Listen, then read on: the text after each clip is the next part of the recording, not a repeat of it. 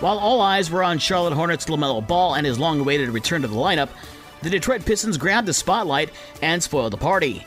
Alec Burks had a season high 27 points off the bench, leading Detroit to a 141 134 overtime win over the Hornets, snapping Detroit's three game losing streak. Bojan Bogdanovic added 24 points, and Isaiah Stewart added 19. 48 minutes wasn't long enough for the Bulls and Knicks to settle on a winner last night either. And New York's Julius Randle had 31 points, and Jalen Brunson had 30 in the Knicks' 128 120 overtime win over the Bulls. DeMar DeRozan had the game high 32 points, while Zach LaVine had 25.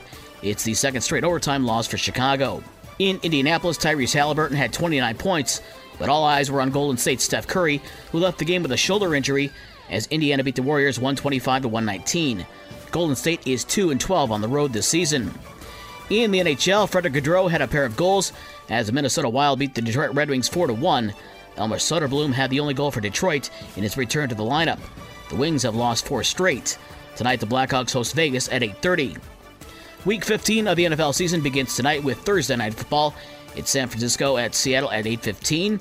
One of the major stumbling blocks for UCLA to move to the Big Ten in 2024 has been cleared. The California Board of Regents has voted 11 to 5 in support of the move. That board controls both Cal and UCLA. The move comes with conditions. UCLA will have to invest $12 million in nutritional support, mental health services, academic support while traveling, and the use of chartered flights to reduce travel time. Plus, UCLA will end up paying Cal between 2 and $10 million. Baseball news Who says you can't go home again?